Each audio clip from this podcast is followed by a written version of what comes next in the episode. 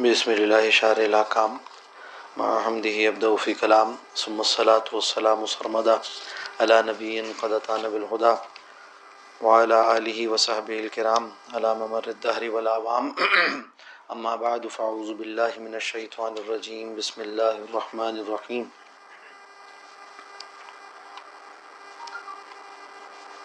لقد رضی اللہ عن المومنین اذ یبایعونک تحت الشجرہ صدق اللہ العظیم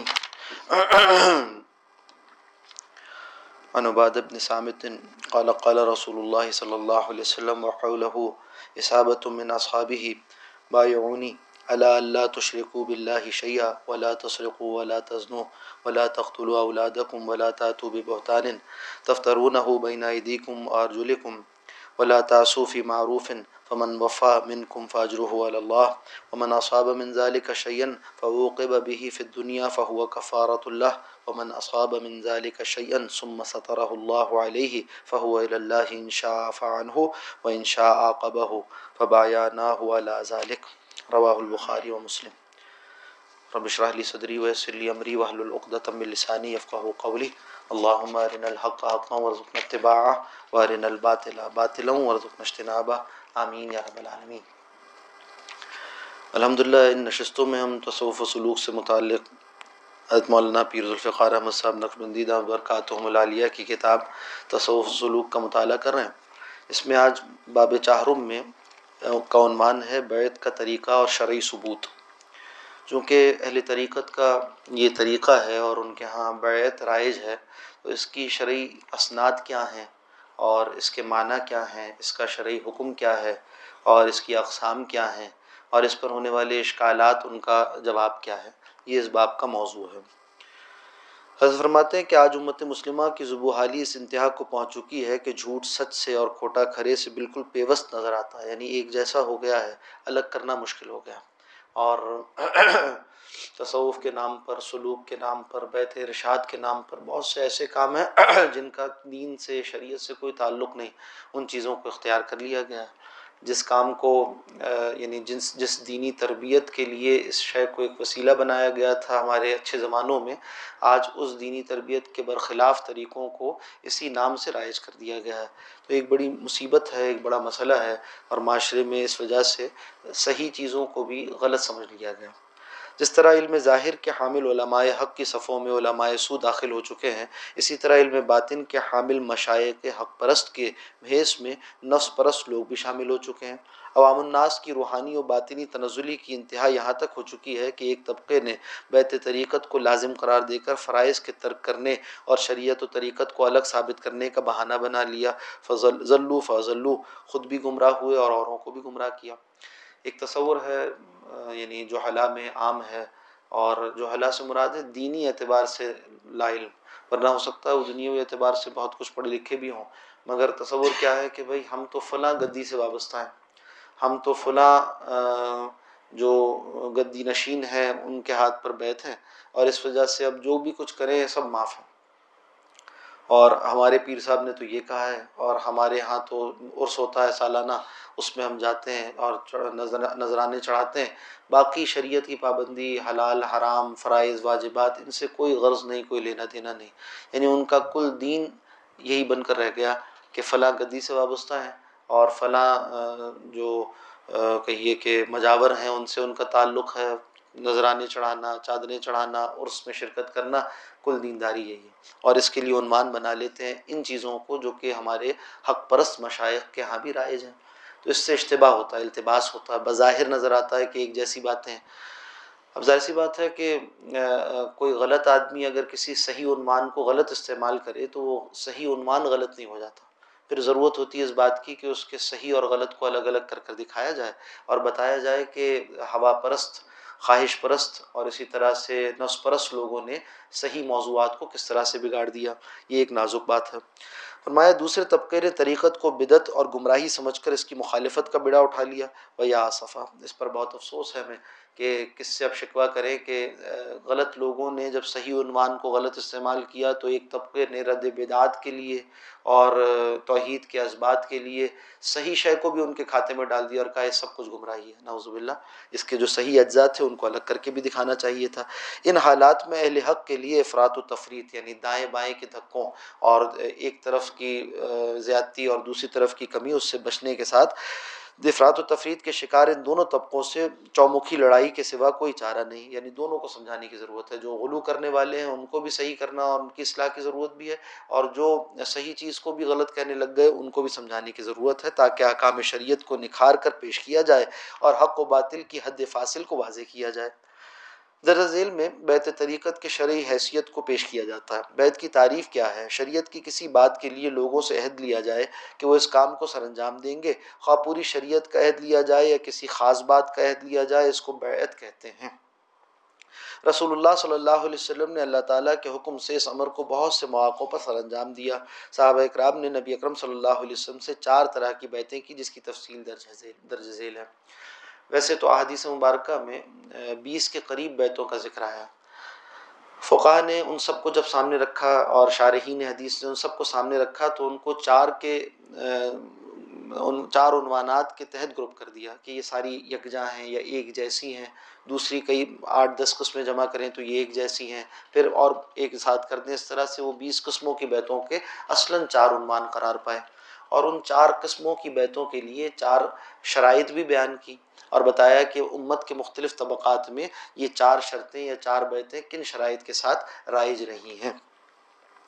سب سے پہلی بیت بیت اسلام ہے، متفق علیہ تصور ہے کہ نبی اکرم صلی اللہ علیہ وسلم جب کسی کو دائرہ اسلام میں داخل فرماتے تھے تو اس سے بیت اسلام لیتے تھے۔ احادیث مبارکہ میں اس کا تذکرہ آتا ہے اور اس کے کچھ شرعی احکام بھی ہیں۔ شرائط سے مراد کیا ہے کہ یہ بیت لینے والا وہ مسلمان ہو، کم از کم شرط یہ ہے مسلمان ہو۔ اس کے آگے بھی چونکہ اس کے احکام ہیں، آج یہ سمجھا جاتا ہے کہ بس یہ ایک فضیلت ہے، کسی بھی غیر مسلم کو آپ کلمہ پڑھا دیں، کوئی شک نہیں، اس میں فضیلت ہے۔ مگر اس کے ساتھ ساتھ کچھ احکام بھی معلوم ہونے چاہیے۔ جیسے مثال کے طور پر کچھ ایسے ایک شخص ہے، وہ غیر مسلم ہے، ہندو ہے، یہودی ہے، عیسائی ہے، آپ اس کو کلمہ پڑھا کر دائر اسلام میں داخل کرتے ہیں، تو اب کچھ اس کے حقوق ہیں جو آپ کے ساتھ متعلق ہو جاتے ہیں۔ حتیٰ کہ بعض فقہ کے نزدیک جو ولا کا تصور ہے، وہ اب بھی باقی ہے۔ یعنی اگر اس کے مال میں سے وراثت بھی جو ہے، وہ اس کلمہ پڑھوانے والے کو مل جائے گی۔ اور اسی اگر اس کا کوئی اور رشتہ ناتا نہیں بنتا اسلام میں اسی طرح، اس لیے کہ مسلمان کی وراثت غیر مسلم کو نہیں جاتی اور احکامات بھی ہیں۔ اسی طرح سے جس باطل دین سے وہ اسلام میں آیا ہے، اس کو کچھ ایسی باتیں تلقین کرنا ضروری ہیں کہ وہ ان غلط فہمیوں کا بھی وضاحت کے ساتھ جو اس غلط دین میں پائی جاتی تھی کہ یہ اس کی نفی کرے اور پھر اسلام میں جو صحیح تصور ہے، اس کا اس بات کرے۔ تو اس کے لیے کچھ نہ کچھ علم درکار ہے۔ اس لیے چاہیے کہ اگر کہیں آپ کی کوشش سے کوئی شخص مسلمان ہو، بہت اچھی بات ہے، اس کو اسلام تک لے کر آئیں، راغب کریں۔ پھر کسی عالم دین کے پاس اور خاص طور پہ وہ علماء جن کو غیر مسلموں کے مسلمان کرنے کے شرعی احکام کا استحظار ہو یعنی یاد رہتے ہوں، وہ صبح و شام یہ کام کرتے ہیں، ان کے پاس لے جائیں۔ پھر کچھ قانونی اس کے تقاضے بھی ہیں تاکہ اس کا اندراج ہو، بوقت ضرورت، شہادت رہے، اس کا جو اسلام کا سرٹیفکیٹ ہے وہ بن جائے۔ اس لیے ہم یہ کہتے ہیں اکثر جب کوئی رابطہ کرتا ہے، ہم کہتے ہیں بھائی کسی بڑے دارالفتہ میں چلے جائیں جہاں وہ اسلام کا سرٹیفکیٹ بھی بنا کے دیتے ہوں، تاکہ یہ جا کر اپنے شناختی کارڈ کے قانونی تقاضوں کو بھی پورا کر لے۔ پھر اسی طرح اسے مثال کے طور پر کوئی شخص عیسائیت سے اسلام میں آتا ہے تو اس کو حضرت عیسیٰ علیہ السلام کے بارے میں، سیدنا عیسیٰ علیہ السلام کے بارے میں، ان کی والدہ حضرت مریم سلام علیہ ان کے بارے میں صحیح تصور اسلام کا کیا یہ بھی بتانا ہوگا اور اس کا بھی اقرار کروانا ہوگا؟ صرف مجرد کلمہ شہادت اور شہادتین کا اقرار کفایت نہیں کرتا۔ کوئی شخص قادیانیت سے اسلام کے دائرے میں آتا ہے تو اب اس کے لیے جس مسئلہ، جو اصل مسئلہ تھا یعنی ختم نبوت، اس مسئلے کے جتنے چور دروازے ہیں، ان سب پر بھی اس سے یعنی اعلان برات لینا اور جو مثبت اقرار ہے، وہ کروانا ہی ضروری ہے۔ تو اب ایک آدمی جو ختم نبوت کے مسئلے کا ماہر ہو اور وہ قادیانیوں کو مسلمان کرنے کی مہارت رکھتا ہو، اس کو ہی معلوم ہے کہ کیا کیا چور دروازے پائے جاتے ہیں۔ تو ایسے موقع پر چاہیے کہ جو اس کے ماہرین ہیں، مثال کے طور پر عالمی مجلس ختم نبوت کے نام سے ہمارے معاشرے میں الحمدللہ ایک مستحکم ادارہ موجود ہے، بہترین کام کر رہے ہیں، ان سے ملوانا چاہیے تاکہ ان کے مبلغین ان کو سمجھا کر جو جو باتیں سمجھانی ہے سمجھا کر پھر اسلام کی دعوت، اسی طرح۔ تو ایک شرط کیا ہوگی کہ اسلام قبول کروانے والا خود مسلمان ہو، بنیادی شرط، اور پھر احکامات شریعت کا جاننے والا ہو۔ پہلی قسم بیت اسلام ہے۔ جب کوئی دین اسلام میں داخل ہونا چاہتا ہے اور کفر و شرک سے بیزاری کا اظہار کرتا ہے تو نبی اکرم صلی اللہ علیہ وسلم اس سے بیت لیا کرتے تھے۔ روایات سے ثابت ہے کہ ہجرت سے قبل حج کے موقع پر مدینہ طیبہ کے لوگ، مدینہ طیبہ کے لوگ حاضر خدمت ہوئے تو آپ صلی اللہ علیہ وسلم نے ان سے اسلام کی بیت لی۔ بیت عقبہ اولا کا تذکرہ ہے۔ کئی اور روایات بھی اس کی منقول ہیں کہ آ کر لوگ بیت کرتے تھے، اس سے مرادینی روایات حدیث میں اس بات کا ذکر ہے کہ قبیلہ آیا، آ کر آپ کے ہاتھ پر بیت کر گیا۔ اس سے مراد یہ کہ اسلام قبول کر گیا۔ کہیں کہا کہ اسلام قبول کر گیا، اس کا مطلب یہ ہے کہ بیت اسلام کر گیا، دونوں ہم معنی ہو گئے۔ دوسری قسم بیت جہاد ہے۔ رسول اللہ صلی اللہ علیہ وسلم نے حدیبیہ کی لڑائی کے وقت صحابہ اکرام سے عہد لیا کہ اگر دشمن سے مقابلے کی نوبت آئی تو بھاگیں گے نہیں، بلکہ جب تک زندہ رہیں گے دشمنوں کا مقابلہ کریں گے۔ ارشاد باری تعالیٰ ہے، سورہ فتح کی آیت نمبر اٹھارہ، لقد رضی اللہ عن المومنین از یبایعونک تحت الشجرہ۔ تحقیق اللہ سبحانہ و تعالی راضی ہو گیا ان اہل ایمان سے جنہوں نے آپ کے ہاتھ پر بیعت کی تھی درخت کے نیچے۔ آپ سے بیعت کی تھی درخت کے نیچے۔ بیت شجرہ کے نام سے بھی معروف ہے۔ یہ بیت جہاد ہے۔ اس کی شرائط علماء نے لکھی کہ یہ وہ شخص لے گا جو لشکر کا کمانڈر ہے۔ اور لشکر بیت جہاد سے مراد، آج کل تو لفظ جہاد کو بھی اتنا عام کر دیا لوگوں نے اور اس کے معنی و مفاہیم میں ہر شے کو داخل کر دیا۔ یہاں مراد ہے شرعی جہاد یعنی قتال فی سبیل اللہ۔ کافروں سے لڑنے والی وہ جماعت جو صلاح بند ہو اسلحہ ہاتھ میں لے کر میدان قتال میں اتری اور کافروں سے لڑی، اسے کہتے ہیں جہاد اور مجاہد۔ تو یہ جو مجاہدین ہیں، ان کا جو لیڈر ہے، ان کا جو سربراہ ہے، ان کا جو کمانڈر ہے، یہ جو امیر الجیش کہلاتا ہے شرعی اصطلاح میں، امیر الجیش کے لیے جائز ہے یا اس کو استحقاق حاصل ہے کہ وہ بیت جہاد لے؟ اس کے علاوہ کوئی دعوت کا کام کرنے والا، وہ کہے میں بیت جہاد لے رہا ہوں، نہیں بھائی، وہ دعوت کا کام ہے، وہ صلاح بند نہیں ہے۔ اور اس کے لیے ایک اصطلاح فقہ نے استعمال کی، جس کو کہتے ہیں کہ یہ یہ زو صلاح ہے یعنی ان کے پاس اسلحہ ہے۔ اسی لیے کہا تاکہ شرط پوری ہو تو پیت جہاد اس کے لیے جائز ہوتی۔ اور ایک اصطلاح استعمال کی کہ یہ زو منع ہے یعنی اتنی طاقت ہے ان کے پاس کہ یہ کوئی علاقہ فتح کر سکتے ہیں، کسی حملے کو پسپا کر سکتے ہیں، کسی پر حملہ آور ہو سکتے ہیں۔ یعنی اس طرح کی صلاحیت، چار آدمی کھڑے ہو جائیں اسلحہ لے کر تو یہ جہاد نہیں ہے۔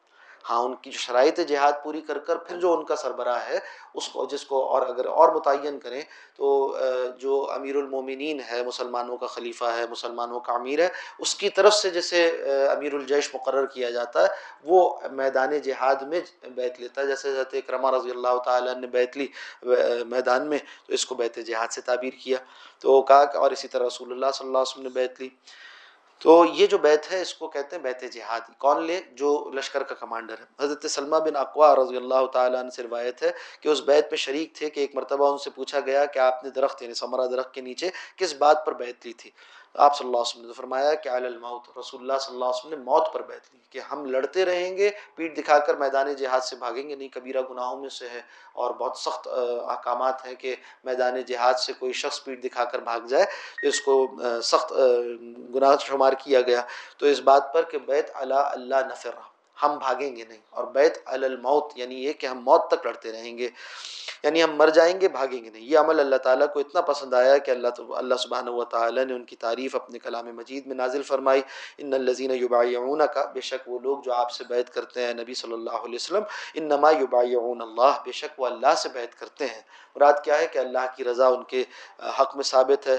ید اللہ فوق ایدیہم، اللہ کا ہاتھ ان کے ہاتھ کے اوپر ہے۔ مراد یہ ہے کہ اللہ سبحانہ و تعالیٰ کی تائید ان کو حاصل ہے۔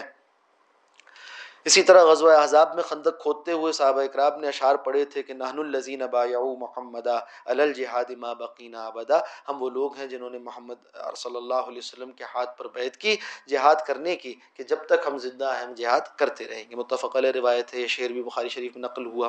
اس سے کیا معلوم ہوا کہ یہ بیت جہاد ہے؟ اچھا اس بیت جہاد کے ہی ساتھ بعض لوگوں نے ایک عنوان اختیار کر لیا، بیت ہجرت، اس لیے کہ ہجرت و جہاد ساتھ ساتھ ہیں، ایک ہی کام کے مراحل ہیں۔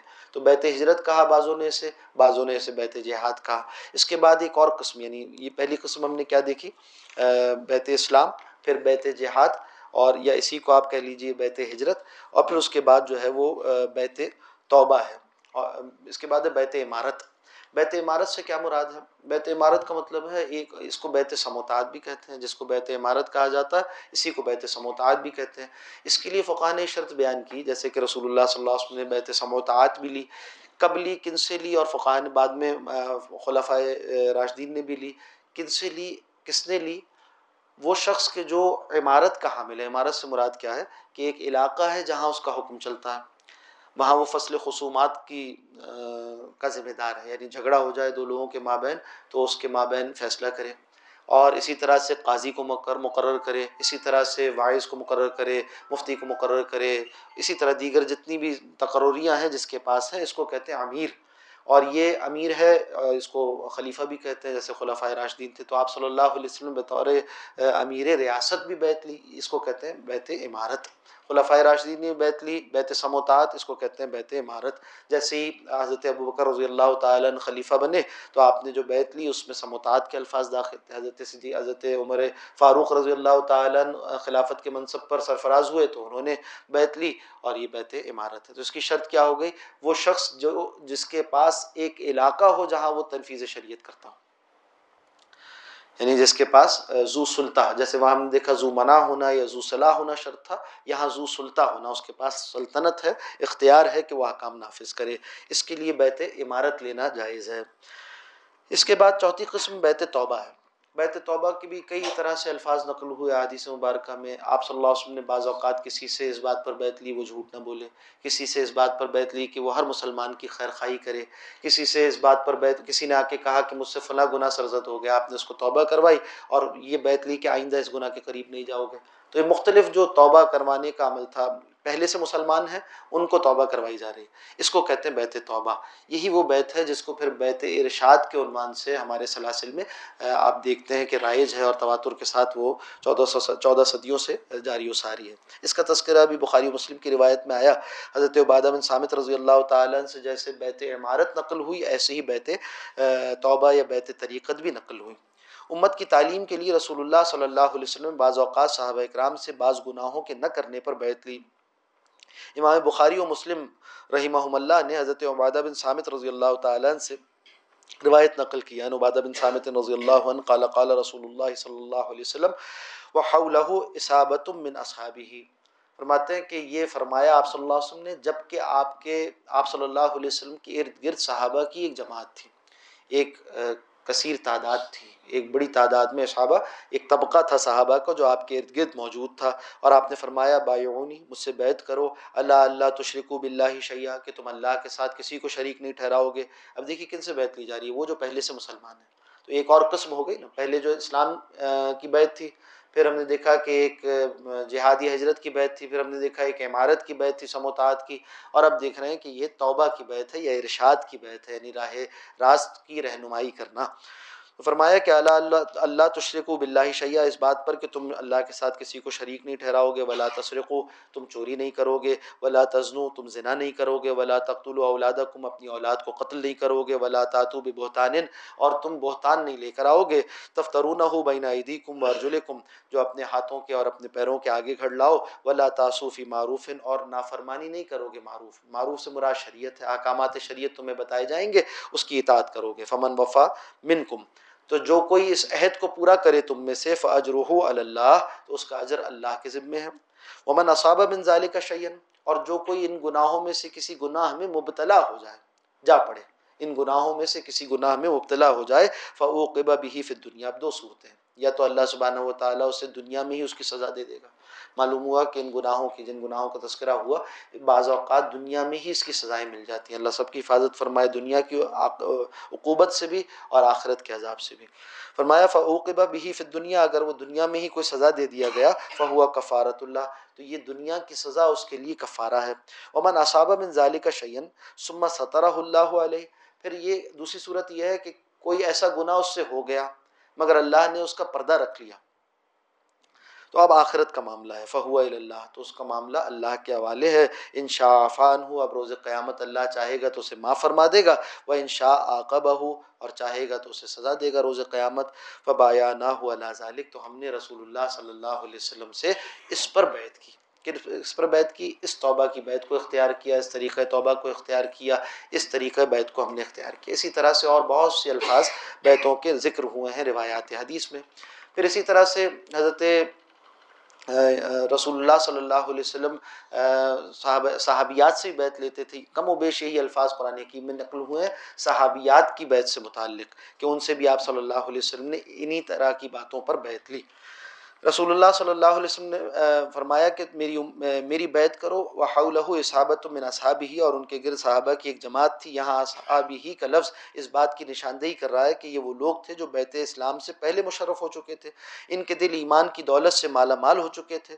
رحمت للعالمین کی نظر رحمت نے ان کو روحانیت کی ان بلندیوں تک پہنچا دیا تھا کہ امت کے اولیاء ان کے مرتبے تک ہرگز نہیں پہنچ سکتے۔ یعنی صحابہ اکرام کا مقام تو بہت بلند ہے نا۔ اور اس سے یہ معلوم ہوا کہ ضروری نہیں ہے کہ کوئی گناہ گار ہو تو ہی یہ بیت کرے۔ بلکہ یہ رسول اللہ صلی اللہ علیہ وسلم، صحابہ اکرام سے یہ بیت لے کر امت کے لیے ایک اسوا قائم فرما رہے ہیں کہ نیک لوگوں کے لیے بھی ارشاد کا رشد و ہدایت میں آگے بڑھنے کا ایک ذریعہ ہے۔ ان صحابہ صحابہ اکرام سے بیت تو لی گئی، یہاں پر ذہن میں چند سوالات ہوتے ہیں پیدا ہوتے ہیں۔ صحابہ اکرام کو ایمان کی ان بلندیوں پر پہنچنے کے لیے بھی کیا اس بیت کی ضرورت تھی؟ تو جواب یہ ہے کہ یہ تو امت کی تعلیم کے لیے تھا اور دوسرے گناہوں سے بچنے کے لیے بیت توبہ تھی۔ روایت میں الفاظ آتے ہیں کہ ولا تسرقو ولا تزنو ولا تقتلو اولادکم اس پر دلیل ہے، ثابت ہوا کہ قبائر سے اجتناب کے لیے بیت تھی۔ صحابہ اکرام کو اس بات بیت کا کیا فائدہ ہوا؟ فرمایا، فمن وفا منکم فاجرہ اللہ جو کوئی پورا کرے عہد کو تم میں سے، اس کا اجر اللہ پر ہے۔ تو یہ اللہ کی طرف سے اجر کا ایک عہد، اضافی نیکی کا ان کے لیے ذریعہ بن گیا۔ فرماتے ایک سوال یہ بھی ہے کہ قبائل سے بچنا تو ایمان کے لیے، ایمان والوں کے لیے ہے، کلمہ پڑھ لینا ہی اس کے لیے کفایت کرتا تھا۔ تو اب مزید ایک اور عہد کی کیا ضرورت تھی؟ فرمایا، قرآن پاک میں سورہ ممتحنہ میں صحابیات سے بھی اسی طرح کی بیت کا تذکرہ ہے۔ وہاں نبی اکرم صلی اللہ علیہ وسلم کو ارشاد فرمایا گیا کہ فباء وسطر لہن اللہ کہ آپ ان سے بیت لیجیے؟ اور ان کے لیے اللہ سے بخشش طلب کیجیے ایک اور اضافی بات آ گئی۔ تو معلوم ہوا کہ جب رسول اللہ صلی اللہ علیہ وسلم بیت لیتے تھے تو بیت کرنے والوں کے لیے مغفرت کی دعا بھی فرماتے تھے اور آپ کو اس کا حکم بھی دیا گیا۔ اور اس کی ترغیب لوگوں کو بھی کروائی گئی کہ آ کر آپ صلی اللہ علیہ وسلم سے دعائیں مغفرت کروایا کرو۔ یا آپ صلی اللہ علیہ وسلم کی دعا تمہارے حق میں بہت کارگر ہے۔ اس سے کیا ہوگا؟ آگے نتیجہ بتایا، ان اللہ غفور الرحیم، بے شک اللہ بہت بخشنے والا، رحم کرنے والا ہے۔ تو اللہ کی رحمت و مغفرت ان کے حق میں ثابت ہو جائے گی۔ سورہ نساء میں اسی طرح فرمایا کہ ولو انہم اذا ظلموا انفسهم اگر ان لوگوں سے ایسا کیوں نہیں ہوتا کہ جب ان میں سے کسی سے گناہ ہو جائے اپنی جانوں پر ظلم کر بیٹھے جاؤ کا تو آئیں آپ کے پاس فستغفر اللہ، پھر اللہ سے استغفار کریں یعنی مغفرت چاہے وسطر الحم الرسول، اور رسول اللہ صلی اللہ علیہ وسلم بھی اللہ سے ان کے لیے مغفرت کی دعا کریں۔ اور یہی تلقین جو ہے مشائق کو ہے کہ وہ اپنے ساتھیوں کے لیے، اپنے حلقے میں شامل لوگوں کے لیے اللہ سبحانہ و تعالیٰ سے مغفرت کی دعا کرتے رہیں۔ جس طرح رسول اللہ صلی اللہ علیہ وسلم کی مختلف نعابتیں ہیں کہ العلماء ہم وراثت الانبیاء، انبیاء کے وارث علماء ہیں تو وہ علم سکھاتے ہیں۔ اسی طرح سے نبی اکرم صلی اللہ علیہ وسلم کی جو شان تزکیہ ہے، اس کے وارث وارث مشائق ہیں، وہ ان احکامات پر عمل کرتے ہیں۔ کہ کوئی آ کر اپنے مسئلے، گناہ کا تذکرہ کرتا ہے تو عالم مفتی یہ بتائے گا کہ بھئی اس کا کفارہ کیا ہے؟ یہ بتائے گا کہ یہ گناہ، کس درجے کا ہے؟ پھر توبہ کا یہ طریقہ تلقین کرنا یہ مشائق کا کام ہے؟ اور اس کے بعد اس طریقے پر ان کو ثابت رکھنے کے لیے نیک ماحول کی تلقین، پھر تربیت، یہ مشائق کا وہ کام ہے جو رسول اللہ صلی اللہ علیہ وسلم کی نیابت میں یہ طبقات انجام دیتے ہیں۔ فرمایا کہ اور جب رسول اللہ صلی اللہ علیہ وسلم بھی ان کے لیے مغفرت کی دعا کرتے ہیں، لوجد اللہ طواب الرحیمہ تو وہ پائیں گے اللہ کو بہت زیادہ توبہ کا قبول کرنے والا اور رحم کرنے والا۔ تو یہ ان کے حق میں یہ بات ثابت ہو جائے گی۔ اس طرح سے توبہ کا قبول ہونا زیادہ یقینی اور قریبی ہو جائے گا۔ مفسرین نے اس آیت کے ذیل میں کئی باتیں لکھی ہیں۔ ایک بات تو یہ کہ اس آیت کا ایک منشا یا ایک مزداق وہ آج بھی روضہ رسول صلی اللہ علیہ وسلم پر حاضری کے موقع پر ہے کہ جب کوئی وہاں حاضر ہو تو یہ دعا کرے اللہ سے کہ اللہ اپنے سورہ نساء میں قرآن حکیم میں بات فرمائی کہ اگر کوئی اپنے جان پر ظلم کر بیٹھے یعنی گناہ کر بیٹھے اور پھر وہ آئے، آ کر اللہ سے توبہ کرے اور رسول اللہ صلی اللہ علیہ وسلم بھی اس کے لیے دعائیں مغفرت کریں۔ تو وہ اللہ کو اپنے حق میں بہت توبہ کا قبول کرنے والا پائے گا۔ تو اے اللہ، میں گناہ گار ہوں، میں آپ سے مغفرت چاہتا ہوں۔ اور ساری امتیوں کے حق میں آپ صلی اللہ علیہ وسلم نے تو دعائیں مغفرت کی ہے۔ تو آپ صلی اللہ علیہ وسلم کی دعا میرے حق میں قبول فرما لیجیے اور مجھے معاف فرما دیجیے تو انشاءاللہ اس دعا، اس آیت کا جو حکم تھا یا جو تاثیر تھی، وہ آج روز رسول صلی اللہ علیہ وسلم پر بھی امتیوں کے لیے پوری پوری ہے۔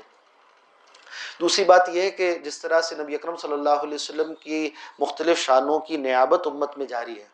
کہ آپ صلی اللہ علیہ وسلم امیر الجیش تھے، تو آج بھی مجاہدین کا جو سربراہ ہے، وہ آپ صلی اللہ علیہ وسلم کی نیابت میں وہ کام انجام دے رہا ہے۔ اسی طرح آپ صلی اللہ علیہ وسلم دین کے مسئلے بتایا کرتے تھے، امامت فرمایا کرتے تھے، قاضی کی حیثیت سے فیصلے فرمایا کرتے تھے۔ اسی طرح سے رشد و ہدایت کی صورت واضح فرمایا کرتے تھے۔ تو یہ ساری حیثیتوں میں جس طرح نیابت ہے، ایسی ہی مشائق سلسلہ وہ آپ صلی اللہ علیہ وسلم کی اس نسبت کے امین ہیں۔ تو ان کے لیے بھی یہی حکم ہے کہ جب ان کے پاس کوئی آئے تو اس کو توبہ کروائیں اور جو بیت کے الفاظ ہیں وہ پڑھوائیں اور ساتھ ساتھ اس کے لیے دعا کریں۔ تو انشاءاللہ العزیز جس طرح بقیہ جگہوں پہ نیابت کا فائدہ دین کے تسلسل میں ہے، اسی طرح سے اس جگہ پر بھی فائدہ نیابت کا حاصل ہوگا امت کو۔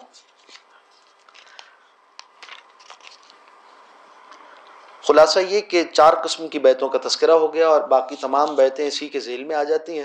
پہلی قسم کی بیت وہ تھی جسے بیت اسلام کہتے ہیں، دوسری قسم کی بیت وہ تھی جسے بیت جہاد کہتے ہیں یا بیت ہجرت کہتے ہیں، تیسری قسم کی وہ بیت وہ تھی جس کو بیت عمارت کہتے ہیں یا بیت ریاست کہتے ہیں، حکومت کہتے ہیں، سلطنت کہتے ہیں۔ اور تیس، چوتھی قسم کی بیت وہ ہے جس کو بیت توبہ یا بیت ارشاد یا بیت سلوک کہتے ہیں۔ اب کچھ اشکالات کے جواب دیے ہیں پیر صاحب برکاتم نے۔ ایک سوال یہ ہے کہ کیا یہ بیت فرض ہے؟ تو جواب دیا کہ نہیں، سنت ہے۔ بیت کا یہ فرض ہے یا واجب ہے؟ فرمایا کہ نہیں، نہ فرض ہے نہ واجب ہے، بلکہ سنت عمل ہے۔ یہ الگ بات ہے کہ سنت پر عمل کرنے سے فرائض زندہ ہو جاتے ہیں۔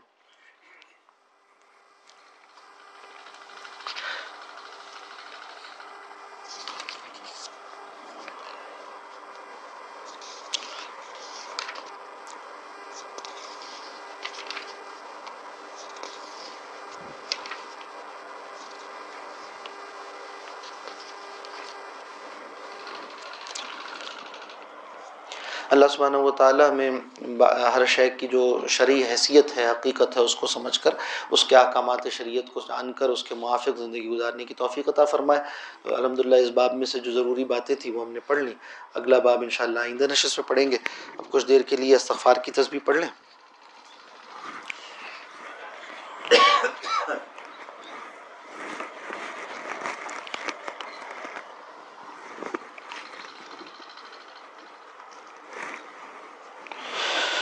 استغفر الله ربي من كل ذنب واتوب اليه استغفر الله ربي من كل ذنب واتوب اليه استغفر الله ربي من كل ذنب واتوب اليه استغفر الله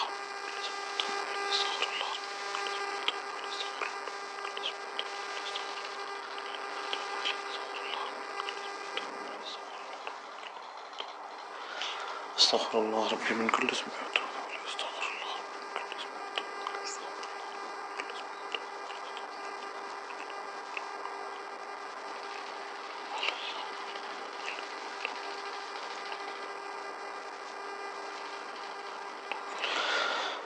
استغفر الله ربي من كل ذنب واتوب اليه استغفر الله ربي من كل ذنب واتوب اليه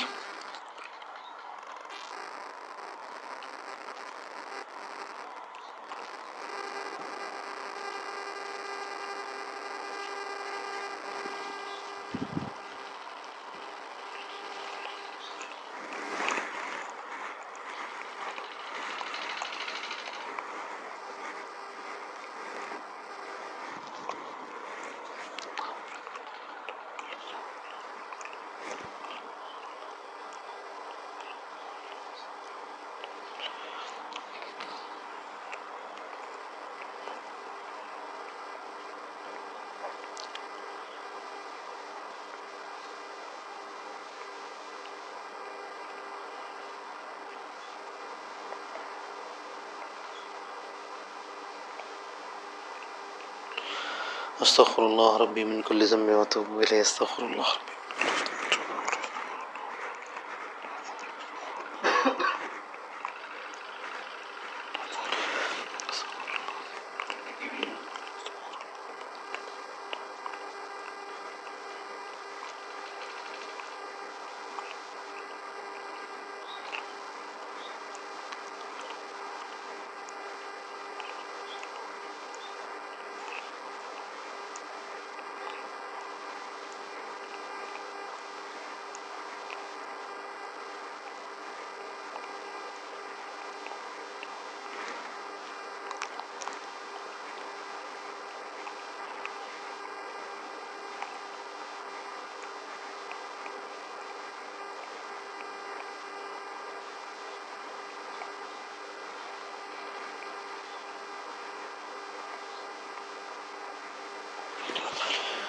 استغفر اللہ ربی من کل ذنب واتوب الیہ استغفر اللہ ربی من کل ذنب واتوب الیہ درود شریف کی تسبیح پڑھ لیں۔ اللہم صلی علی سیدنا محمد وآلہ ویترتہ بیعدد کل معلوم لک اللہم صلی علی سیدنا محمد وآلہ ویترتہ بیعدد کل معلوم لک اللہم صلی علی سیدنا محمد وآلہ ویترتہ بیعدد کل معلوم لک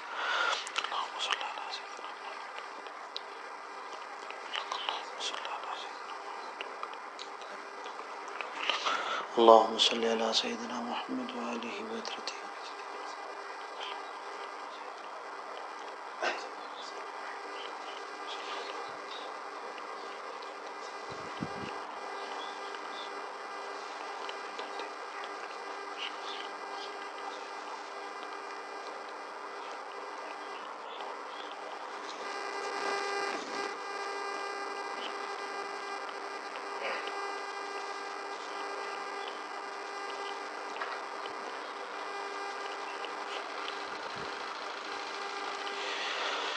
فطرته بيدد كل معلوم لك اللهم صل على سيدنا محمد وعلى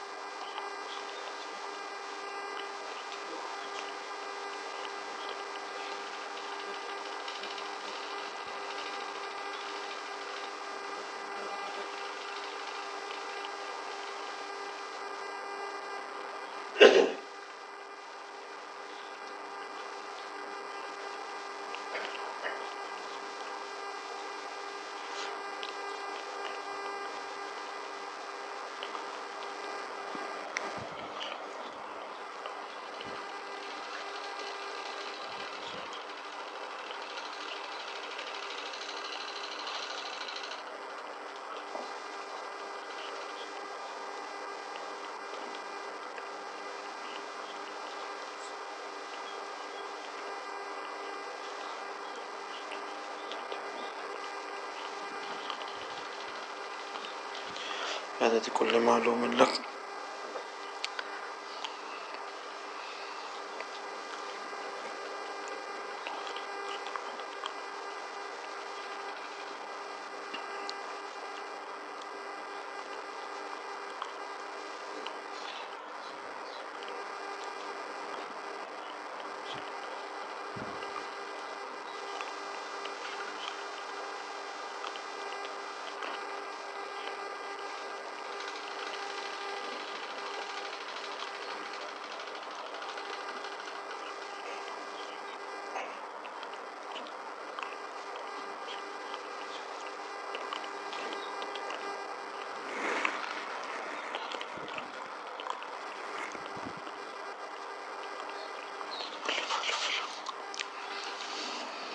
پہلا سبق ہے اس کا ذرا، اس کی دہرائی کر لیں۔ پانچ یا چھ کام کیا ہیں ذرا ساتھی دہرائیں اب ہماری اصلاح کے لیے جو ہم جمع ہوتے ہیں اصلاحی مجلس میں، تو جو پانچ کام یا چھ کام ہمارے کرنے کے ہیں، وہ کیا ہیں؟ دہرائیں جناب ایک ایک بتاتے جائیں۔ صرف بیان سن کے جانے سے تو بات ہی میں نہیں۔ کرنے کے جو کام ہیں، وہ کیا کیا ہیں؟ جی آپ لوگ تو ابھی تازہ تازہ حرم شریف میں سبق دہرا کے ہیں۔ ایک ایک بتانا شروع کریں، پہلا سب پہلے سبق کا پہلا کام کیا ہے؟ جی۔ وقوف قلبی، چلیں اس سے شروع کر لیں۔ بغیر ترتیب کی بتائیں بھلے وقوف قلبی کا کیا مطلب ہے؟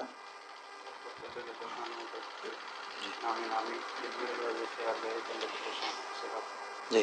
یعنی ہر وقت یہ دھیان رہے کہ میرا دل کہتا ہے اللہ اللہ سبحانہ و تعالیٰ کے حضور ہونے کا احساس اور یہ کہ اللہ مجھے دیکھ رہا ہے، میں اللہ سبحانہ و تعالیٰ کے حضور ہوں۔ اس کے لیے مشائق نے کیا طریقہ بتایا کہ یہ تصور کریں کہ میرا دل کہتا ہے اللہ اللہ اللہ جیسے ہم مراقبے میں کرتے ہیں۔ تو اس کو ذہن میں رکھیں، ہر وقت، ہر موقع پر چلتے، پھرتے، اٹھتے، بیٹھتے، سونے سے پہلے جاگ کر ہر وقت یہ یاد رکھیں۔ ہر وقت یہ دھیان رہے کہ میرا دل کہتا ہے اللہ اللہ اللہ۔ وہ اس کو کہتے ہیں وقوف قلبی۔ اور دوسری بات؟ جی تلاوت اور ساتھی بھی بتائیں جناب۔ تلاوت قرآن حکیم۔ تلاوت قرآن حکیم میں چاہے ایک رکوع کرے مگر مستقل کریں اور ایک پارے تک کم از کم لے کر جانا ہے۔ دو باتیں ہو گئیں۔ روزانہ کے کاموں میں سے۔ وقوف قلبی تو مستقل کام ہے۔ تلاوت روزانہ کا کام ہو گیا پھر۔ استغفار۔ استغفار سے کیا مراد ہے کہ کم از کم روزانہ سو مرتبہ استغفر اللہ ربی جیسے بھی ہم پڑھ رہے تھے، ایسے تصویر لے کر بیٹھ جائیں یا چلتے پھرتے، اٹھتے بیٹھتے، پڑھتے چلے جائیں، استغفر اللہ ربی من کل ذنب و اتوب الیہ، استغفر اللہ ربی من کل ذنب و اتوب الیہ۔ تین کام ہو گئے، چوتھا کام درو شریف۔ اور درو شریف کے پڑھنے سے کیا مراد ہے؟ اسی طرح کوئی بھی سیغہ درو شریف کا لے کر اللہ صلی اللہ سیدنا محمد و علیہ و اطرت ہی بھی عدد کل معلوم لک، اس طرح جس میں سلاد بھی ہو، سلام بھی ہو، درود ہو، آل پر بھی اطرت پر بھی، جامع قسم کا اسے پڑھ لیا جائے سو مرتبہ، تو یہ درو شریف کا کم از کم معمول ہے۔ پھر اس کے بعد کیا ہے؟ نمازوں کی پابندی۔ نمازیں تکبیر اولا کے ساتھ با جماعت اول وقت میں با اہتمام پڑھنے کا اہتمام۔ یہ کتنی ہو گئی؟ پانچ چیزیں ہو گئی۔ جی چھٹی کیا تھی؟ رابطہ شیخ۔ یعنی یہ کہ ان احوال کو بتاتے رہیں اور ساتھ ساتھ یہ کہ اپنے جو مسائل ہیں ان کو بتلا کر اس پر جو ہے وہ حل تجویز کروا لیں کہ اس مسئلے کا کیا حل کروں، اس مسئلے کا کیا حل کروں، یہ کام نہیں ہو رہا۔ اس کے لیے کیا کرنا چاہیے، اس کے لیے کیا کرنا چاہیے، اس طرح ایک رابطے کی صورت سے آگے بڑھتے چلے جائیں۔ ان چاروں کاموں، ان چھ کے چھ کاموں کو مسلسل پابندی کے ساتھ کرنے کا کم از کم معیار کیا ہے؟ کم از کم معیار کیا ہے؟ یعنی اس میں دوام ہو گیا، مستقل یہ کام کر رہے ہیں، کیسے پتہ چلے گا؟ جی کچھ چیزیں نا، وہ تو اللہ کی طرف سے متعین، نمازیں تو متعین ہیں، باقی جو اور اعمال ہیں، اشغال ہیں جس اصلاح کے لیے، اس میں کم از کم کتنے دن ہوگا اہتمام ہفتے میں اکثر کا اعتبار ہے نا، کم از کم پانچ دن۔ اگر اس سے کم ہم یعنی ناغا اس سے زیادہ ہو رہا ہے اور کم از کم پانچ دن نہیں ہو رہا، تو اس کا مطلب دوام نہیں آیا، تسلسل نہیں آیا ابھی۔ کم از کم ہفتے میں پانچ دن تلاوت ذکر، مراقبہ اس کی تفصیل ترتیب بن چکی ہے، تو اس کا مطلب یہ ہے کہ ہم الحمد للہ معمولات یومیہ کا اہتمام کرنے لگ گئے ہیں۔ اچھا باقی اس کے ساتھ اور باتیں جڑی ہوئی تھیں، ان کا، ان کو ہم نمبر وار شمار نہیں کر رہے، مگر اپنی جگہ معمولات کا حصہ ہیں۔ کیا کیا ہیں؟ مثال کے طور پر وقوف قلبی کی ایک صورت چلتے پھرتے کی تھی، ایک یہ کہ بیٹھ کر کچھ دیر، پانچ منٹ صبح یا شام کے اوقات میں مراقبہ کرنا۔ پھر اسی طرح سے ذکر لسانی میں جو مختلف مواقعوں کے ذکر ہیں، سونے سے پہلے کی دعا، جاگنے کی دعا، دیگر کاموں کی دعائیں، ان کا اہتمام اسی طرح سے لا الہ الا اللہ کی تسبیح بعض ساتھیوں کو تلقین کی گئی ہے۔ تو اس کا اہتمام کس، جس کو گیارہ سو مرتبہ ہے، گیارہ سو مرتبہ، جن کو پانچ سو مرتبہ ہے، پانچ سو مرتبہ، اس کا اہتمام۔ تو اس، ان ترتیبات کو اس کے ساتھ ساتھ چلاتے رہیں۔ تو اللہ سبحانہ و تعالیٰ توفیق دے۔ اور جب اس کا اہتمام یعنی پابندی، دوام والی صورت بن گئی ہے، تو پھر اطلاع کریں، اگلا سبق لیں۔ پھر اگلا سبق لیں، اس طرح سے بات کو آگے بڑھاتے چلے جائیں۔ تو ان شاء اللہ لذیذ ہمارا جمع ہونا، وہ زیادہ کارگر ہو جائے گا۔ اب کچھ دیر وقوف قلبی کی جو مراقبے والی صورت ہے، اس کو اختیار کریں، آنکھیں بند کر کر دل پر توجہ کریں اور یہ خیال کریں کہ میرا دل کہتا ہے، اللہ اللہ اللہ۔ موت کو یاد کریں۔ یہ سوچیں کہ ہم قبر میں ہیں۔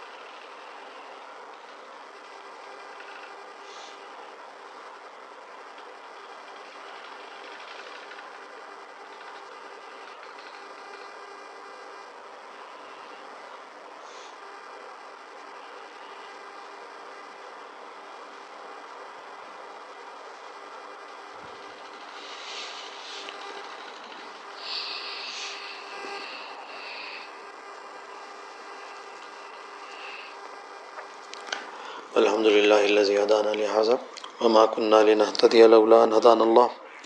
ربنا لا تزغ قلوبنا بعد إذ هديتنا وهب لنا من لدنك رحمة إنك أنت الوهاب. اللهم اقسم لنا من خشيتك ما تهول به بيننا وبين معصيتك ومن طاعتك ما تبلغنا به جنتك ومن اليقين ما تحبن علينا مصائب الدنيا ومتعنا بأسمائنا وقواتنا ما أحييتنا اللهم لا تجل الدنيا أكبر همنا ولا مبلغ علمنا ولا غاية رغبتنا. اللهم لا تسلط علينا من لا يخافك ولا يرحمنا. اللهم وفقنا لما تحب وترضى. اللهم وفقنا لما تحب وترضى. اللهم وفقنا لما تحب وترضى. من القول والفعل والنية. فصلى الله على النبي الأمي وعلى آله وأصحابه أجمعين. آمين يا رب العالمين.